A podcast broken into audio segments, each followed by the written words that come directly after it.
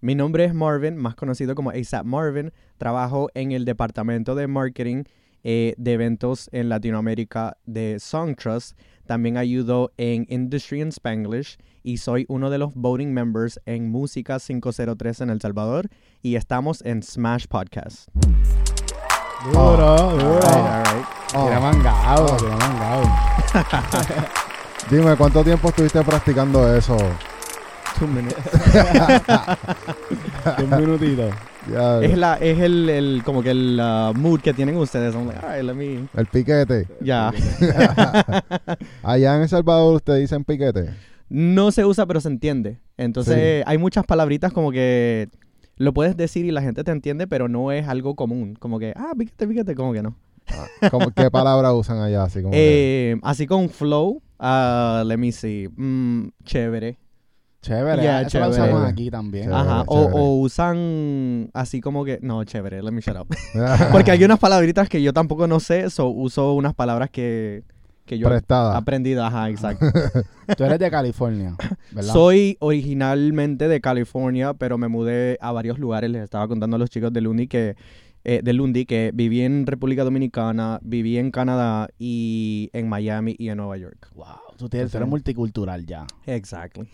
Yeah. Algo así. Pero también el viaje, siempre viajo a diferentes países. A mí me encanta Latinoamérica, entonces cuando yo voy de vacación no es a Europa, es a Latinoamérica o algo close to it. I think the only place fuera de Latinoamérica that I've gone to es Japón. Y pues Japón es uno de los lugares. Exacto. Qué duro. Ya. Mira, y nosotros te conocemos ya, o sea, llevamos como que interactuando en las redes, después nos conocimos en persona, creo que fue lo de Spotify, el evento que hubo aquí.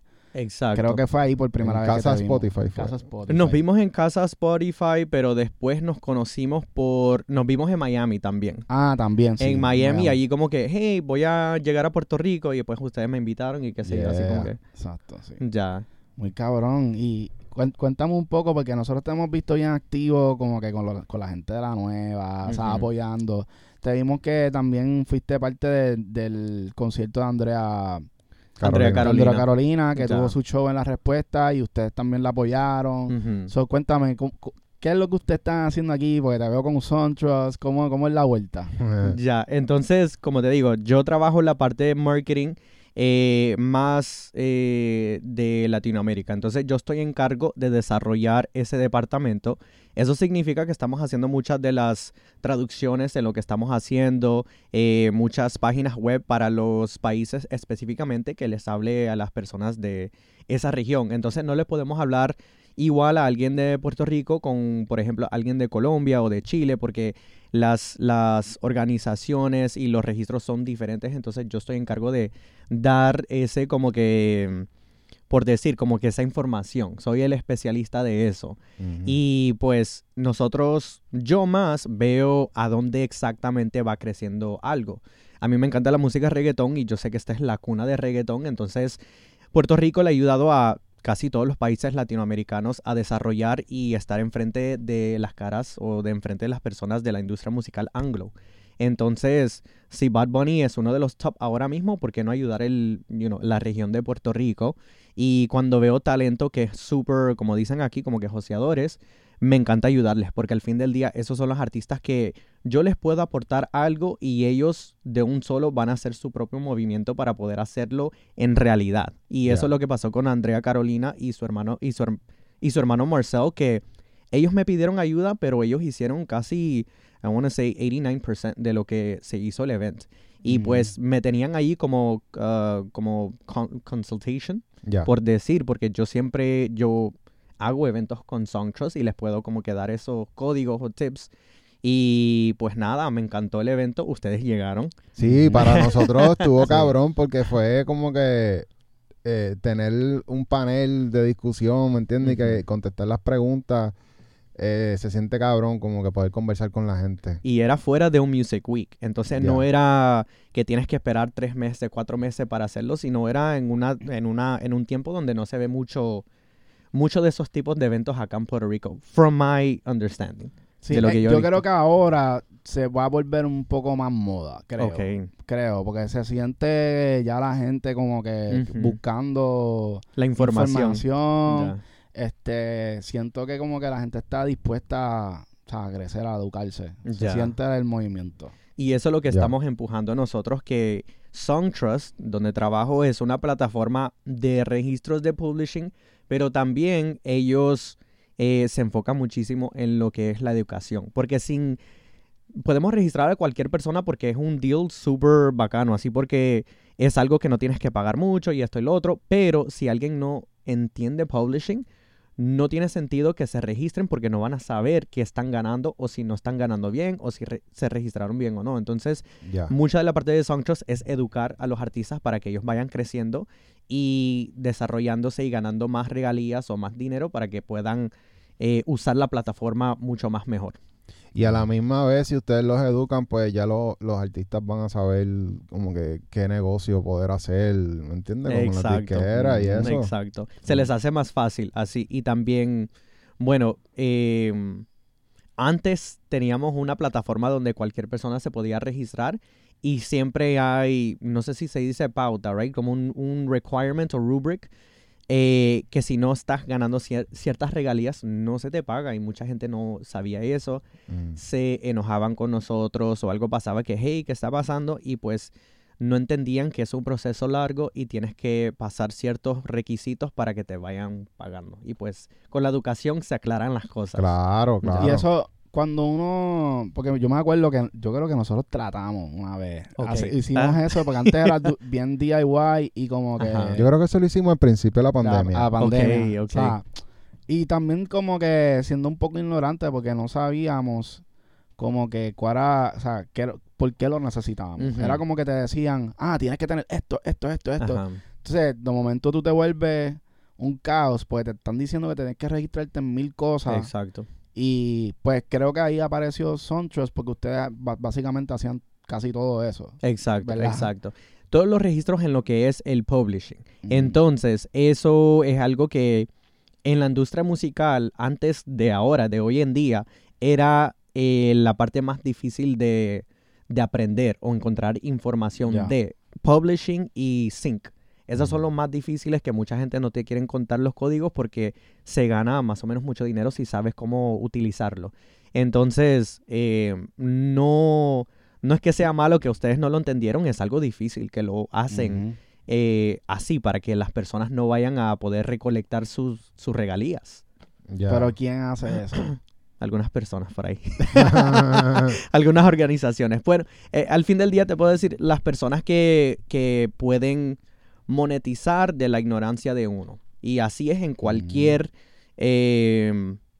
business, ¿verdad? Si estás en real estate, en buenas raíces, bienes raíces. Yeah, sí. Si no sabes de los contratos, alguien te va a meter unos $8,000 más para que tú les pagues. Y uno que no sabe, los paga. Entonces, en cualquier business, no te van a decir todo, lo tienes que ir aprendiendo y haciendo esas preguntitas para que no pagues además y puedas ganar tú un poco más de lo que estás trabajando. So, ustedes son como... O sea, yo más o menos en mi cabeza, como trato de o sea, ver el business model, es que en vez de ir a un publisher y que me digan, no, te vamos a hacer un deal de 60, 40, whatever, como que algo bien exagerado, ustedes le ofrecen... como que algo parecido, pero es más como un publishing administration por una cantidad más bajita. Eso es lo que yo entiendo que ustedes hacen. Exactamente, porque es un do-it-yourself platform, entonces no te vamos a cobrar el adueñamiento de la canción, de la obra, sino que se cobra una tarifa inicial, que son los $100 y quizás se cambia o no se cambie, y te cobramos una tarifa de 15% de la parte de publisher nada más. Entonces, eso es casi like... 70% menos de lo que si vas a una disquera te van a cobrar. Pero lo único que con eso es que ya tienes más control de lo que puedes hacer y ya todo cae en el artista. Si quieres marketing, tú lo tienes que hacer. Si quieres un sync placement, tú lo tienes que hacer. Si quieres esos extra servicios, tienes que unirte a un sello discográfico, un publisher normal, pero te van a cobrar. Siempre se cobra por todo. Pero como quiera, yo me imagino que... le toca, o sea, por ejemplo, vamos a poner el caso de nosotros. Ok. nosotros tenemos nuestro catálogo. Uh-huh. Y si yo voy de momento a utilizar la plataforma, yo tengo que tener toda mi documentación al día. No es como que exacto, no puedo tener mi catálogo en mis... O sea, yo necesito tener un Excel... Uh-huh. Con todos los temas, los números de IPI. Exacto. Los ISRC, los ISWC. Exacto. Todos esos códigos que, bueno, los vas aprendiendo ya cuando tengas tu pro. En Puerto Rico es muy bonito porque al fin del día ustedes trabajan con BMI ASCAP y no tienen que trabajar con otra organización. Ya te montas a BMI ASCAP, ellos te mandan toda esa información. Entonces no es una información que no se... pueda buscar, si no es información que ya cuando vas registrando en otros lugares ya lo empiezas a ver y no tienes que registrarlas en cada otro servicio, porque también recaudamos mecánicas. Entonces no te tienes que registrar con Harry Fox o con el MLC, porque nosotros enviamos esos registros también. Y el ISRC llega de cuando agregas la canción a la agregadora, distribuidora, como quieras decirlo, y ellos ya monten tu canción en una plataforma digital, te generan el código ISRC. Entonces, no son cosas que sean imposible encontrar. Son cosas que ya están enfrente de ti. Yeah. Y todas son obligatorias, como que, ¿verdad? Porque a lo mejor, qué sé yo, y si yo quiero tener mis regalías de la MLC yo mismo, yo las colecto directo para no tener que repartir mi parte del bizcocho, ¿sabes? Sí lo puedes hacer de esa forma, pero ya cuando estás con Songtrust es algo automático. Entonces, como que para qué hacer el extra work. Porque al fin del día, para eso es la plataforma de Songtrust, para que se te haga fácil. Si eres una persona trabajando sola, imagínate cuánto tiempo se toma registrar una canción. Quizás unos 20 minutos. 20 minutos en el MLC. Y después 20 en el BMI. Y después en la... Exacto. Entonces, you're cutting time. Y allí es time or money al fin del día. Y pues se tiene que pagar de cierta forma y se paga con el money y se hace más difícil. Yeah, es más fácil. Es que llega un momento que el valor de uno como artista vale mucho más que ese tiempo que tú vas a pasar. Exacto. Porque eso puede ser unos 20, 40 minutos que puedas estar en el estudio o haciendo un mix o haciendo una grabación, un podcast. O evitándote un dolor de cabeza también. Exacto. Porque tú sabes que mucha gente se va en el viaje. Sí, porque también eso es otro proceso que tienes que hacer y quizás se hace más difícil también el proceso de MLC o lo que sea. ¿Y cómo tú llegaste ahí? ¿Qué te hizo...? Bueno, la historia mía de llegar a la industria musical oficialmente era... ocurrió en la pandemia. Porque antes de eso... Bueno, comencé yo haciendo beats en high school. Como que, me encanta reggaetón. ¿Cómo puedo hacerlo? Porque en California, cuando yo... La mayoría de la vida mía la pasé en California. Entonces, no es como que puedes encontrar a alguien allí en los projects, en el caserío, donde sea, que te pueda enseñar. O alguien acá en la escuela de música. Porque ellos tienen un flow diferente allá. Entonces, yo empecé como que a practicar, a aprender. Pero no... Siempre se me hacía difícil. I went to college. Comencé college en un programa de Digital Media Arts, pero tenía que hacer music theory, pero tenía que aprender un instrumento. Entonces, como le conté a Mr. que yo tenía ritmo, that's easy, pero te lleva a cierto punto. Ya tienes que aprender lo que es la música, la teoría, y pues nada, lo tuve que dejar porque en esos tiempos era más difícil ser músico, era el struggling artist en esos tiempos. Full. Entonces no estaban los podcasts, no se podía monetizar. Yeah. Y pues lo dejé, estudié Latin American Studies porque eso es la otra cosa que me encanta. Y pues ya ven que estoy acá, en Latin America como que es lo mío. ¿Y qué tú estudias en eso, en Latin American Studies? Y ahí es otra cosa que yo tenía que hacer, yo tenía que crear mi propia degree, por decir. Entonces yo escogí ciertas cositas, política, economía y culture. Entonces yo tenía que aprender economy, como que take a minor in economy para llegar a la clase de economía de Latinoamérica, porque no lo podía hacer sin hacer eso. Entonces, piecing together una carrera. Y pues de allí yo trabajé de trabajador social. So I don't know if that's how you call it over here. Mm-hmm. Lo que me gusta hacer es ayudar a la gente. Eso es otra cosa aparte de la música. So I love doing both things. Y pues en esos tiempos todavía quería estar cerca de la música.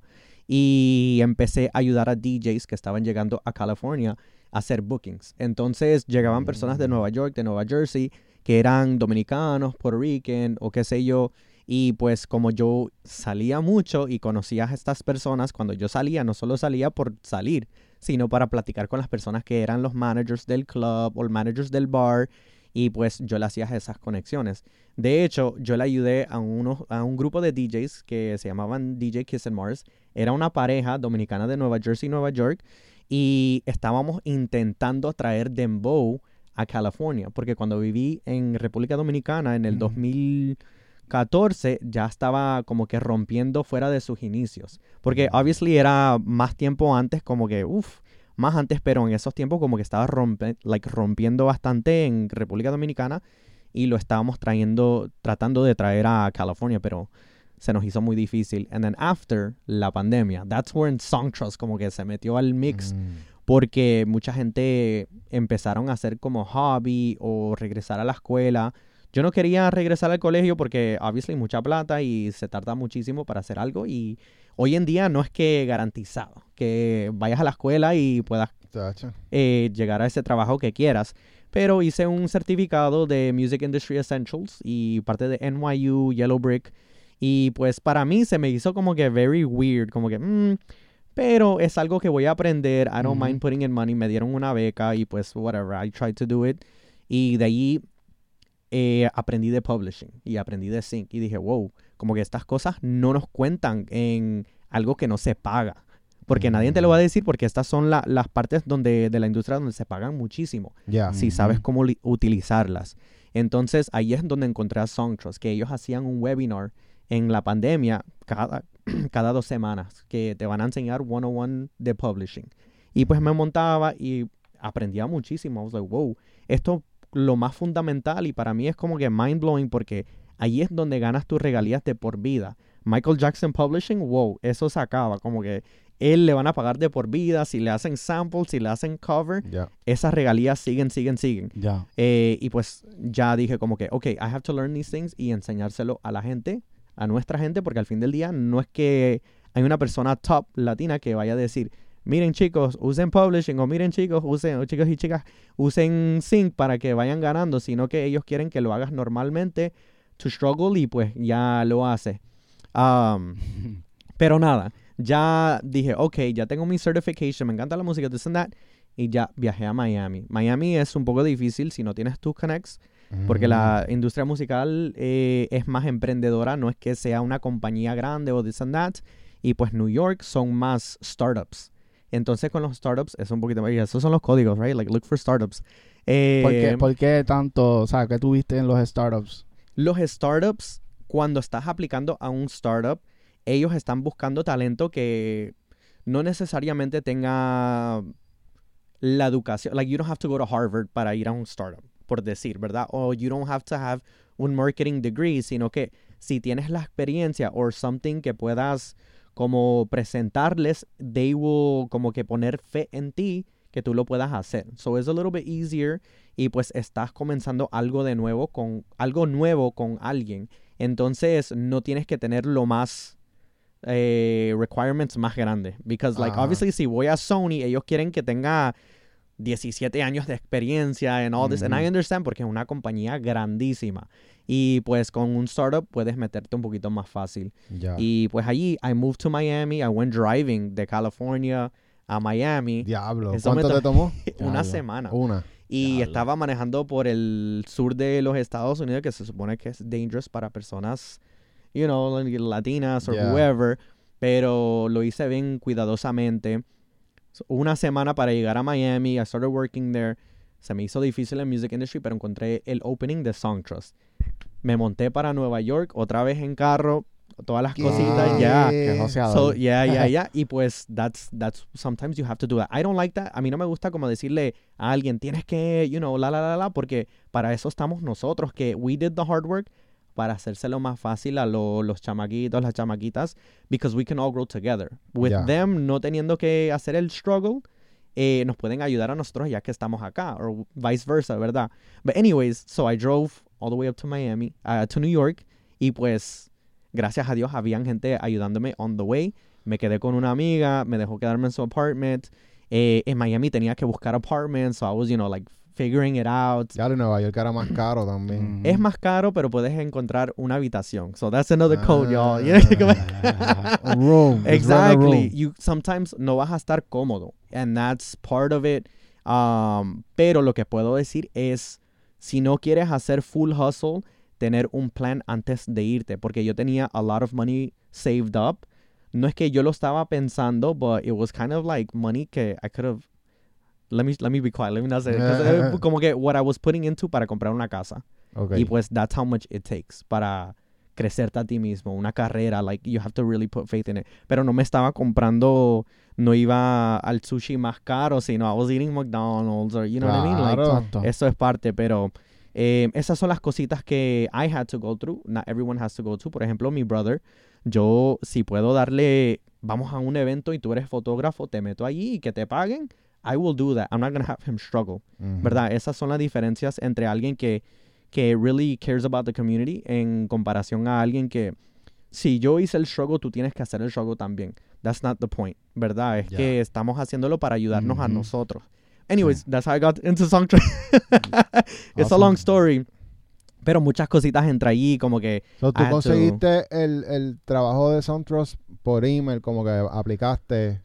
Yeah, so el proceso de aplicación normal, envié mi resume. ¿Cómo te enteraste que había una posición disponible ahí? En LinkedIn. En LinkedIn. Entonces tenía que... ¿Tú lo usas? Lo usaba antes porque ya tengo el trabajo con Songtrust. No voy a decir que yo como que, he's still using LinkedIn. Pero no, LinkedIn y le pones toda la información. Entonces eso es. Cada cosa que tú hagas en la industria musical lo pones en tu resume, en tu como CV, el Curriculum Vitae o qué sé yo. Sí. Si vas a trabajar con una compañía... Uh-huh. Porque, ¿verdad? Como que los productores casi ninguno usa LinkedIn. ¿Tú ves productores usando LinkedIn? Hoy en día sí, pero ellos todavía están como que learning it, porque no ponen todo en el LinkedIn. Pueden poner más cosas. Si hacen grabación, pueden poner grabación o whatever the situation may be. Solo ponen allí como que algo small, yo grabo en that's it, y ponen otras cositas cuando pueden poner más. ¿Tú piensas que la gente debería meterle full a LinkedIn? Yo creo que para la industria musical es importante, pero también el Instagram es muy importante porque cuando vas a los networking, ese es como tu ID. Se lo enseñas a alguien. Mira, esto es lo que yo estoy trabajando hoy en día. Esto es algo más easy to read para alguien que está en la music industry que no quiere sentarse a ver un resume. Si estoy en un party, no me voy a ver un resume. El Instagram le enseñas tu MySpace. That would be the perfect one. Yeah, that would be the perfect one. Los top 8, ¿quién conoces? What have you? Tú sabes que yo he visto en ¿cómo se dice? Entrevistas. Ajá. De gente que le meta el sync license y te dicen que el mejor lugar para buscar es en LinkedIn. Pero como que yo he tratado y no sé cuál es el código, porque le hacen como el code message, como que dentro de la plataforma, y creo que le tiran a los music supervisors. Supervisors. Les digo el full code, porque yo estoy intentando de abrir una empresa de sync y pues para ayudarle a los artistas latinos, porque se ven muchos music supervisors que no entienden la música latina. Entonces ves un show puertorriqueño y tienen un mariachi, como que eso no da. Entonces we have to como que meternos en esa industria. Number one, sí, LinkedIn, tienes que buscar los music supervisors o las personas que estén... como que contratando para esas empresas, porque en esos posts que van a hacer, quizás te piden que les envíes la música. Number two sería ir a los eventos. Obviamente eso es lo más importante, porque si les caes bien, ellos te envían algo inmediatamente, aunque no tengas reconocimiento de cómo hacer el proceso. En veces hasta te enseñan cómo hacerlo. Number three, si tienes que aprender el proceso, y el proceso es tener tu música registrada full, porque si envías algo sin eso, ellos no lo van a ver, lo van a tirar. They're going to move on to the next person. Pero tú dices que cuando la vas a enviar, tienes que enviarle los papeles o algo. Tienes que tener tu canción registrada en BMI o ASCAP o en una pro de tu país. Okay. Primera cosa. La segunda sería tener una forma de enviarle la música sin que sea MP3. Entonces, si tienes, ¿cómo se dice? Dropbox. Dropbox, o pero Dropbox mejor, pero recomiendo Disco. Disco es una aplicación, y no que yo la esté vendiendo, sino que es industry standard, que puedes entrar todas las canciones tuyas para que ellos no tengan que bajarla y que se les deje un virus or something. Y allí le puedes poner los tags. Puedes ponerle: esta canción es un mood azul de color, o es un mood de jazzy, New York, female lead. Entonces ahí le pones toda la información, toda los metadata. Exactly. Y también puedes hacer playlists. Entonces no tienes que enviar todo a la misma vez y es más fácil para ellos usarlo. Y ellos ya lo usan. Ya lo usan. Zúmbale. Disco, pay me. Bendiciones. Promocionando Disco.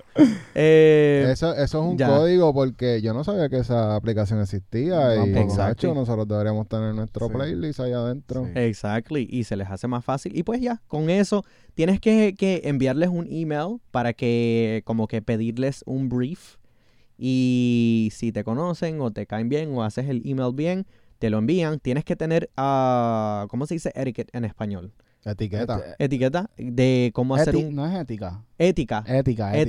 Bueno, ética. Un freestyle. No, pero también como que tú sabes... No sé. Es como ética. Como de comportamiento, ¿verdad? También. Exactamente. Tienes que saber cómo enviar un email, no que hola o dímelo, tararala, o what's up, o hey... Se tiene que hacer bien. Estimado, qué sé yo, y bla, bla, bla. Entonces, lo tienes que hacer, o ellos ya cuando estén en tu connections o lo que sea, ellos te van a enviar un brief. Gente, estamos buscando un Latin song de un female lead que sea de sundown, sunset type of vibes, qué sé yo. Y ahí tienes que enviarle lo que ellos te pidan, no el single que tienes out, que no dé, porque después ya no te van a enviar. ¡Acho, qué clase de código! Zúmbale otro. Number 2. Vamos por 3. Te tengo otra pregunta. Diga. Los music supervisors buscan en Spotify. Pues nosotros vimos una vez como que creáramos, nos dijeron, que creen playlist y ponerle como que música para series, música para pacataca, como que eso funciona, o en verdad los music supervisors no buscan ahí. Eso depende del music supervisor. Entonces yo digo que si alguien dijo eso, entonces hagan una playlist para Spotify, pero también tenganla en Disco y en YouTube donde se pueda encontrar, porque si haces muchos playlists, entonces hay más posibilidades que te vayan encontrando. ¿Y existe una plataforma donde uno pueda como un marketplace? ¿Eso no existe? De Sync. Sí. Hay varias. Hay Taxi. Ese es uno que mucha gente conoce. Muchas de las agregadoras, distribuidoras tienen su propio Sync, como que placements. ¿Cuál más? Una que me gusta bastante, pero el muchacho habla inglés nada más. Se llama Control Camp. Y no le pido nada a él, pero Control Camp... El señor te enseña cómo hacer todo esto de step 1 a step que lo hagas. Y en veces también te manda briefs si te unes a la comunidad de él. Entonces, Control Camp es súper, súper, súper. Es para la comunidad. Y pues, obviously, te vas a graduar de Control Camp ya para hacer tu propio movimiento. Pero es una plataforma donde no te pide un price para enseñarte. Sino ya, si quieres trabajar con él más closely, entonces... Ahí te cobra, he has to make a living, entonces como que, you know what I mean. Y pues Control Camp me encanta bastante. ¿Tú consideras que ahora hay más oportunidad para la música de PR, para entrar a esos sync placements? Claro que sí, porque obviously Bad Bunny, top de los artistas del mundo, y pues si ves la música latina, varios de los artistas son de Puerto Rico, son de Colombia, también de México, pero el top, por el talento que Puerto Rico está encima most of the time, desde el inicio de a long time ago hasta hoy en día. Y pues ya que los anglo market están okay de escuchar música en español, es el tiempo perfecto para hacerlo. Porque yo me he dado cuenta, por lo menos en Netflix, en esto casi nunca usan canciones puertorriqueñas como syncs. Lo otro código que te del sync es que si tienes que pagarle a Bad Bunny $50,000 para usar Titi, me pregunto, prefieren dárselo a alguien que esté cobrando $1,000, $500. Entonces, en veces quizás no sabemos que estamos escuchando cierto artista, pero son artistas que están emerging artists, emergentes. Entonces, ese es uno de los códigos que obviously puedes... No vas a ganar tanto, pero puedes hacer más pitch si eres un artista que está desarrollándose. Y usualmente un fee para una persona, ¿cuántos son más o menos? Eso depende de la compañía, porque si es un indie que están comenzando, maybe quizás no tienen presupuesto, pero yo digo something like Netflix. Y esto I can't really say porque everyone tiene su diferente forma de pago. Yo he escuchado por ahí que el mínimo sería $500 a $1,000. 500 a 1000 para que tú hagas un email, como que, ¿por qué no hacerlo, verdad? Si estás gastando 500 a 1000 para poner tu canción en Spotify y hacerle el full marketing. Full, sí. Ok, tú dices, eso es pagar para que te consideren. 500. No, ellos te pagan. Ellos te pagan a ti. Entonces, no tienes que pagar nada. Si sabes hacer el proceso... Si te aceptan la canción, ellos te pagan 500 a 1000 por decir lo mínimo. Y es una licencia de uso, ¿verdad? Exacto. Y cuando quieres montar una canción en Spotify y hacerle marketing, tú tienes que pagar $500 a $1,000. Y entonces, con esa canción que esté en Netflix y la gente vayan a escucharla, van a buscarla en Shazam. Y después ahí van a ir a tu Spotify. Yeah. Sí. Y el mercadeo se hace de gratis y te están pagando a ti para que hagas el marketing. Lo que te costó... Y lo que te costó fue mandar un email. Exactamente. Wow. Y ponerlo en la aplicación Disco. Exacto. Los artistas son emprendedores y tienen que verlo de esa forma. It's great to be creative, pero si quieres hacerlo de hobby a una carrera musical, tienes que empezar a pensar como un emprendedor. Sí. Emprendedora. Y me imagino que siempre va a prevalecer las relaciones. O sea... Hay que crear relaciones, es la manera más fácil, me imagino, de entrar a esa industria. Exactamente. Entonces, si vas a un networking event o lo encuentras, no es una pérdida de tiempo porque vas conociendo personas que te puedan ayudar. Y le digo a muchos de los artistas que no solamente busquen a los de arriba, como que, oh, I want to make a song con Mike Towers, sino que con las personas que están alrededor de ti, porque todos van creciendo a la misma vez. Yeah. Y las relaciones que tienen, como por ejemplo Bad Bunny con somebody else, ellos se conocieron cuando estaban creciendo a la misma vez. Y los dos fueron subiendo y se ayudan ahora ya que they're at the top. Entonces, no considera a las personas que están en el mismo cohort que estás tú.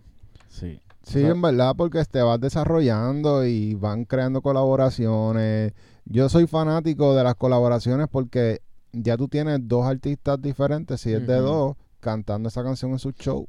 Exacto. Entonces, más público lo va a ver. Exacto. Es como que imagínate las si tienes 7 personas en tu tema, son 7 artistas que van a cantar el tema en su show. Pero los 7, yo sí digo que cuando hacen los registros tiene que también saber negociar, porque 7 personas en una canción ya son menos de 20% o whatever. Entonces, tienes que verlo de dos formas, si quieres ganar inmediatamente o quieres ganar en largo plazo. No, claro. Y obviamente uno no gana tanto cuando hay tanta gente, pero... Ahí viene el famoso término los leaders, ¿me entiendes? Como que si te va a traer el tráfico para tus demás temas. Exactamente. Sí, es para sacarle el provecho. Exacto. Sí. Y crear conciencia también del nombre, porque ese artista te está mencionando. Y eso es lo que yo pensaba cuando yo hacía los camps. Entonces, no sé si les conté, hablamos de eso en la presentación de Andrea Carolina, que... Yo invité a ella y a su hermano a un camp que yo hice de parte de Songtrust en Miami. Entonces, la idea de eso fue atraer artistas que sean un poquito más alto rango y ayudar a los que ya están metiéndole duro en lo que están haciendo. Entonces, allí es como que hacemos ese bridge para poder hacer más y pues también es parte mía de poder como explicárselo a las compañías. Por ejemplo, teníamos a Red Bull montados en ese camp. Yo les tenía que como que convencer a Red Bull, esto es lo que estamos haciendo y podemos hacerle estas cosas a los artistas que ustedes quieren promover. Nos trajeron a Reverse, que ahora, hoy en día, es el campeón de Estados Unidos de batalla Red Bull, y nos trajeron a Honor.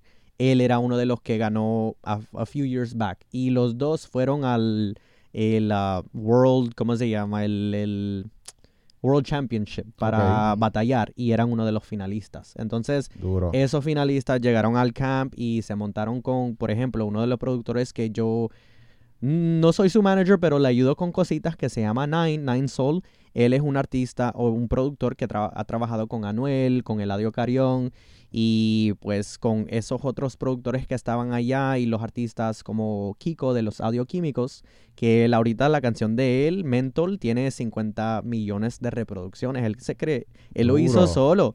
Él trabaja con Crucito, trabaja con los artistas de los tiempos de antes, pero él, siendo de Canadá, es dominicano de Canadá, como que wow, 50 millones de reproducciones. Eso está difícil, sí. Con los artistas de ahora, Andrea Carolina, traje a Yancy Abril, que ella perdóname, ella era una de los finalistas de La Voz República Dominicana, con Felicita, que es una muchacha que hace música en Atlanta, y algunas personitas más se unen y exactamente eso, que se van ayudando to grow a lot more. Ya, sí, que todo el mundo está reciente también, ¿verdad? Exacto, exacto. Y pues eso es lo que estamos intentando hacer en Songtrust, que no solamente el publishing, pero aportar esas oportunidades para que los artistas emergentes vayan creciendo. Sí, yo también me he dado cuenta que poco a poco todas las compañías de alguna manera tienen que crear comunidad. Ya. Porque estamos viendo ya que, si tú eres productor, tienes que tener una comunidad. Si eres una disquera, tienes que tener comunidad. Y definitivamente, como que dando un servicio nada más, no vas a llegar muy lejos. Exacto. Como que eso que están haciendo es un ejemplo perfecto. Exacto. Y también es eso el relationship building, porque al fin del día, la gente tiene que como que enjoy working with you. Y también saber que cuando trabaja con ellos o ellas, se va a hacer lo que se haga. Y también ser flexible, porque al fin del día, como lo que pasa en la industria, que quizás hay un presupuesto y después te lo quitan y pues no sentirse mal que esa persona ya no puede trabajar contigo. Y pues sí, eso es relationship building, es más que el dinero para mí. Porque al fin del día te pueden ayudar con algo. Por ejemplo, los estudios que hicimos, A2F Studios. Shout out a Pamela, Charlie y pues a los demás que están allí, los CEOs que me ayudaron de allí. Ellos nos aportaron el A2F Studios, obviously, en un precio brutal, porque eso era así como de amigos. Pero estábamos en el estudio a la misma vez que estaban allá abajo algunos artistas, I was gonna say the names. No, pero ya están released. Anita estaba haciendo un camp allá abajo. Estaba J Balvin, Young Miko en ese camp en esos tiempos, en esa misma semana. Entonces, tienen muchos artistas que ellos de alto rango que llegan a esos estudios y pues nosotros hemos trabajado con ellos por tanto tiempo que dicen, ok, en esta semana muy ocupada te vamos a dar un espacio en este estudio. Wow, y pues les encantó a los chicos y a las chicas eso que está llegaron. Cabrón. Ya. Qué bueno. Wow. Y vienen campamentos para PR, ¿verdad? ¿Cuándo? Estamos planeando algo con Smash Podcast y también con Lundi. Pero eso lo tenemos que ya podemos hacer un poquito más release information ya later on down the line. Sí. Pero que llegan cositas cuando lo anunciemos. Llegan cositas. Sí. Sí. Es importante que sigan surgiendo colaboraciones entre diferentes empresas, porque nosotros nos dimos cuenta como que quedarnos en nuestra esquina solo no pasan cosas, como que se queda ahí, es como un qué sé yo, todo se queda ahí. Exacto. No pasa más nada, pero cuando empezás a colaborar, la colaboración que hacemos con Audiomack, eso nos está ayudando un montón. Exacto. Sí. O sea, nosotros utilizamos la plataforma pues básicamente para darle luz al artista, como que nosotros somos como los curadores. Ya. Pero Audiomack tiene una plataforma cabrona, yo me imagino que pues en algún momento haremos algo con ustedes. Sí, claro, exacto. Y eso es como, por ejemplo, lo de Audiomack. También me conecté con Gineida de Audiomack para hacer el camp en Miami y así fui conociéndolos a ustedes un poquito más. Ya. Porque dije, de confianza. Gineida fue al Smash Podcast y esto y lo otro. Ok, estos chamacos estos señores son un poquito más, they're legitimate, no es cualquier persona. Chamacos está bien. Yo dije, wey.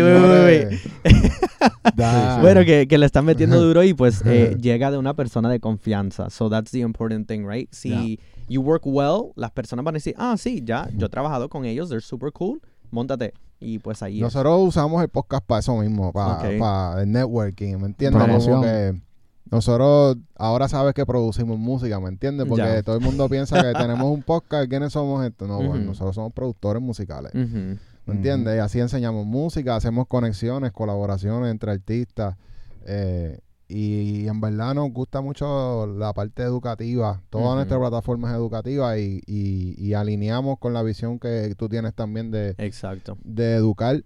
Así que hopefully salgan cosas cabronas de aquí. Sí, sí, eso es lo que nosotros siempre hacemos, como que, o sea, somos productores, tenemos una plataforma donde podemos aprovechar, aprender nosotros, pero a la misma vez la gente puede aprender con nosotros, porque o sea, nosotros venimos de una, también de una época donde los códigos no se decían. Nadie te lo quería decir, como tú decías, como que estás desarrollando y pues tú estabas en tu esquina, pero porque nadie quería compartir tampoco los códigos. Entonces nosotros decidimos compartir los códigos que íbamos a aprender con todo el mundo. Pudimos haberlo hecho en un, ¿cómo se dice?, en un podcast privado, porque eso nosotros lo veíamos que la gente lo hacía, pero lo hacía privado. Exacto. Pero nosotros le vimos el beneficio de que si nos hacíamos como que abierto para el público, eso nos va a traer tráfico, podemos conectar con gente nueva. Y es algo súper cabrón también que está tirando buenas vibras a la sociedad. Seguro. Exacto. En algún momento se te va a devolver. Ya, sí, y al fin del día hay muchísimo dinero, entonces todos comemos en la misma mesa y pues...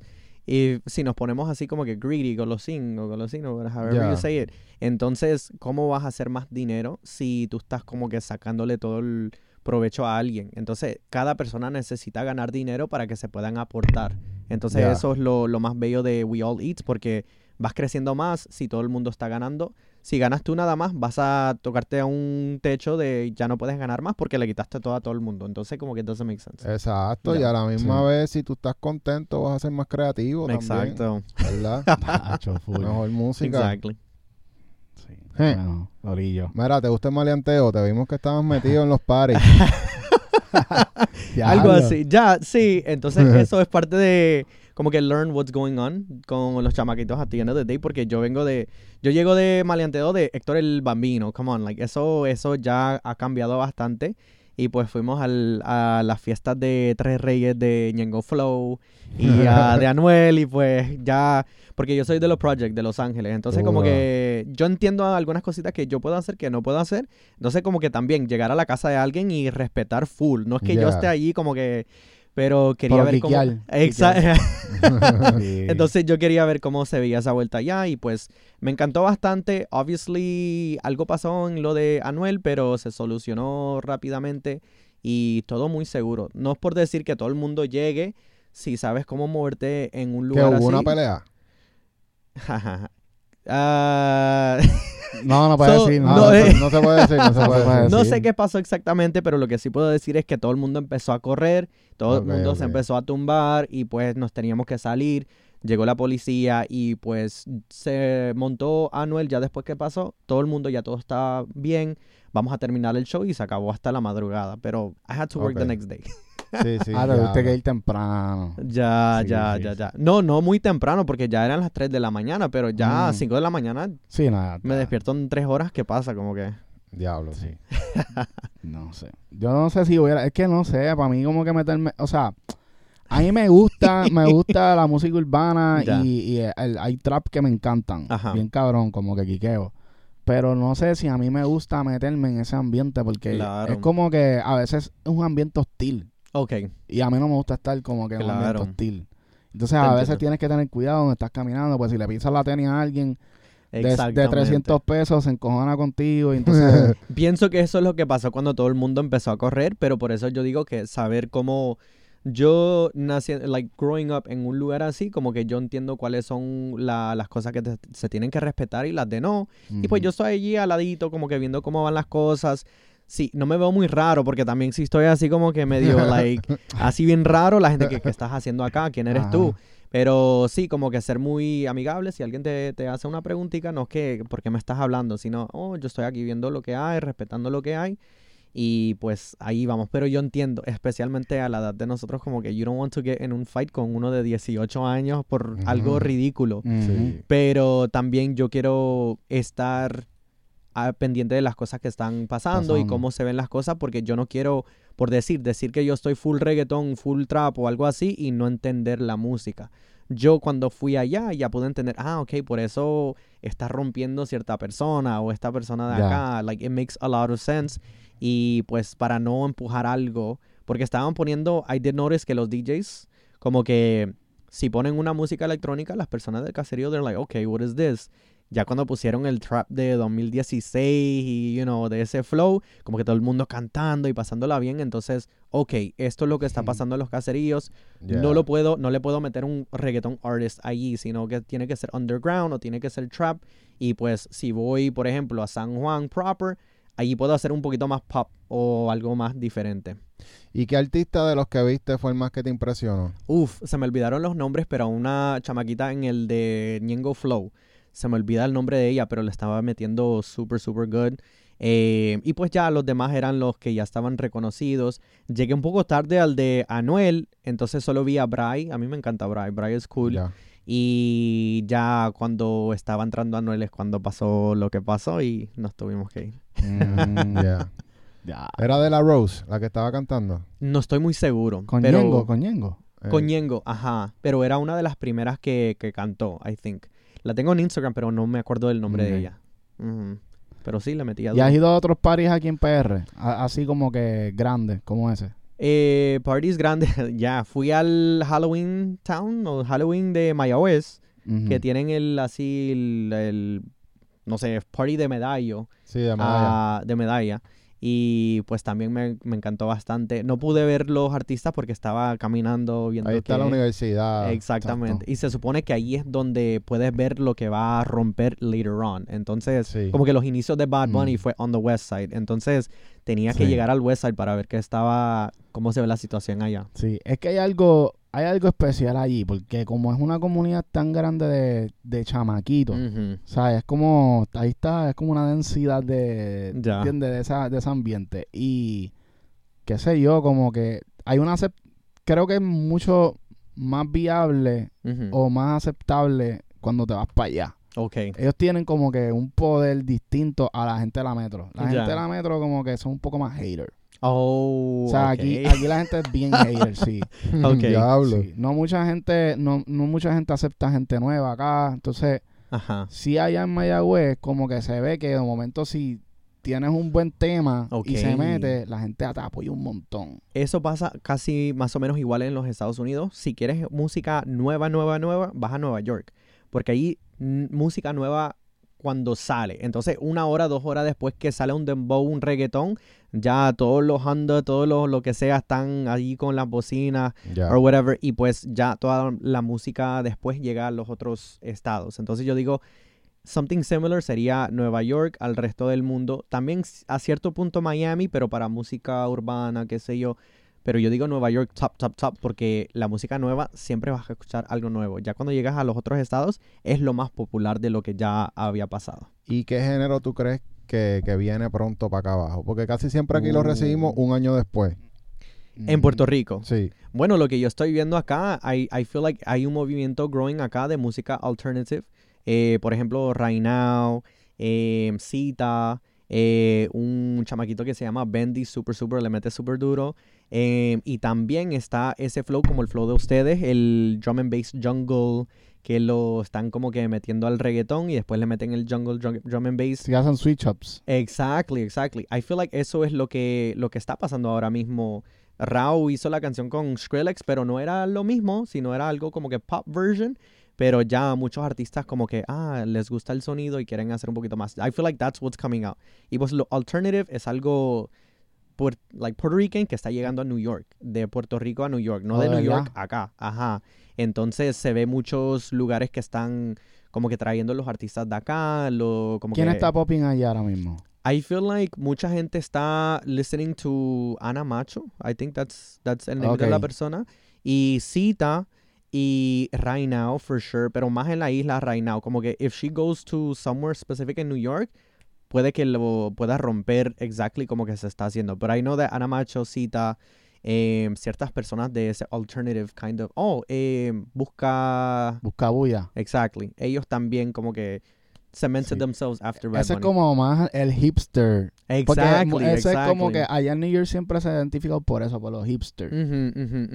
Y hay ciertos lugares that are promoting it, y pues, because it's so big in Puerto Rico, que la gente viene de viaje, Puerto Ricans o whoever else, y pues dicen, wow, que tanto movimiento hay allá, let's bring it up here.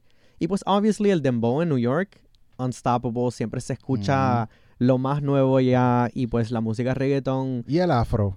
El afrobeat también, pero I feel like tiene más poder en Miami, for whatever reason, porque es más tropical.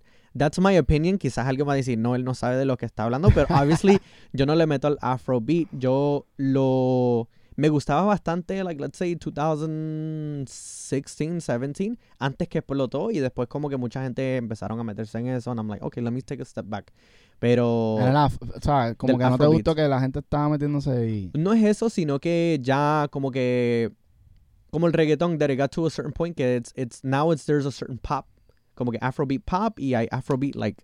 de la mata. Sí. Entonces como que hay un poquito más personas. El amapiano es lo que ahora está más pegado. Ok, exactly. Entonces algo así como que, ok, está fresh, está duro, what have you. Pero si se monta like alguien que no sabe de afrobeat y después que se meten en afrobeat, como que, yo sí. Pero ya, eso siempre va a pasar. Ya, exacto. Nosotros siempre le aconsejamos a los artistas que hacemos afro como que, que estudien cómo se hace el flow, porque tú no le entras al ritmo de la misma manera. So, como que nos hemos topado que muchos artistas vienen y como que no saben cómo entrarle. Exactly. Y eso es mismo, que ya it doesn't sound the same, porque ya como que es un flow que no da, it doesn't sound the same, y pues antes era full, lo que era lo más como que top.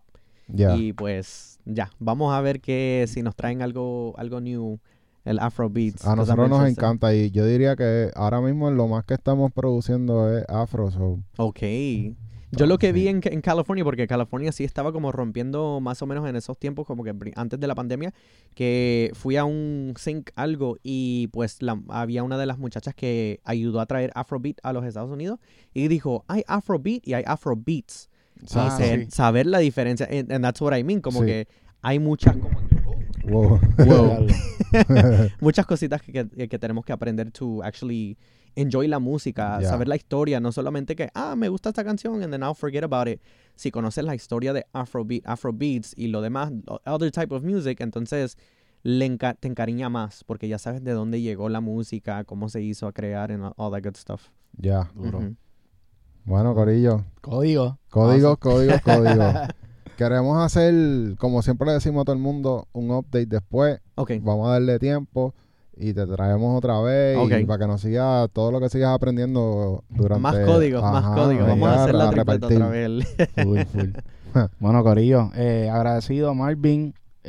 ¿Algún consejo que le quieras dar a la comunidad de Smash antes de irnos? A la comunidad de Smash, yo les quiero recomendar que entren al Sync y aprendan un poquito más del publishing, y que el publishing es algo de largo plazo, que lo aprendan ahora y saber cómo... usarlo ya en el futuro, porque ya cuando se retiren es cuando el publishing es más fuerte.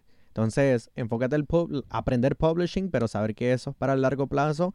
Enfócate ahora mismo en el sync para poder ganar los short-term wins y poder usar ese dinero para ayudarte a crecer, a desarrollar. Si necesitan más información, ¿dónde te pueden conseguir? Me pueden encontrar en Instagram, ASAP.Marvin, y después _ no sé cómo se dice en español. La rayita de abajo. Underscore. ASAP.Marvin. Y bueno, si empiezo mi empresa de Sync, ahí va a estar la información también. Duro. Yes. Ya. Bueno, muchas gracias, ASAP Marvin. Gracias a ustedes. Smash Podcast. Ya, nos vemos hasta la próxima, Corillo.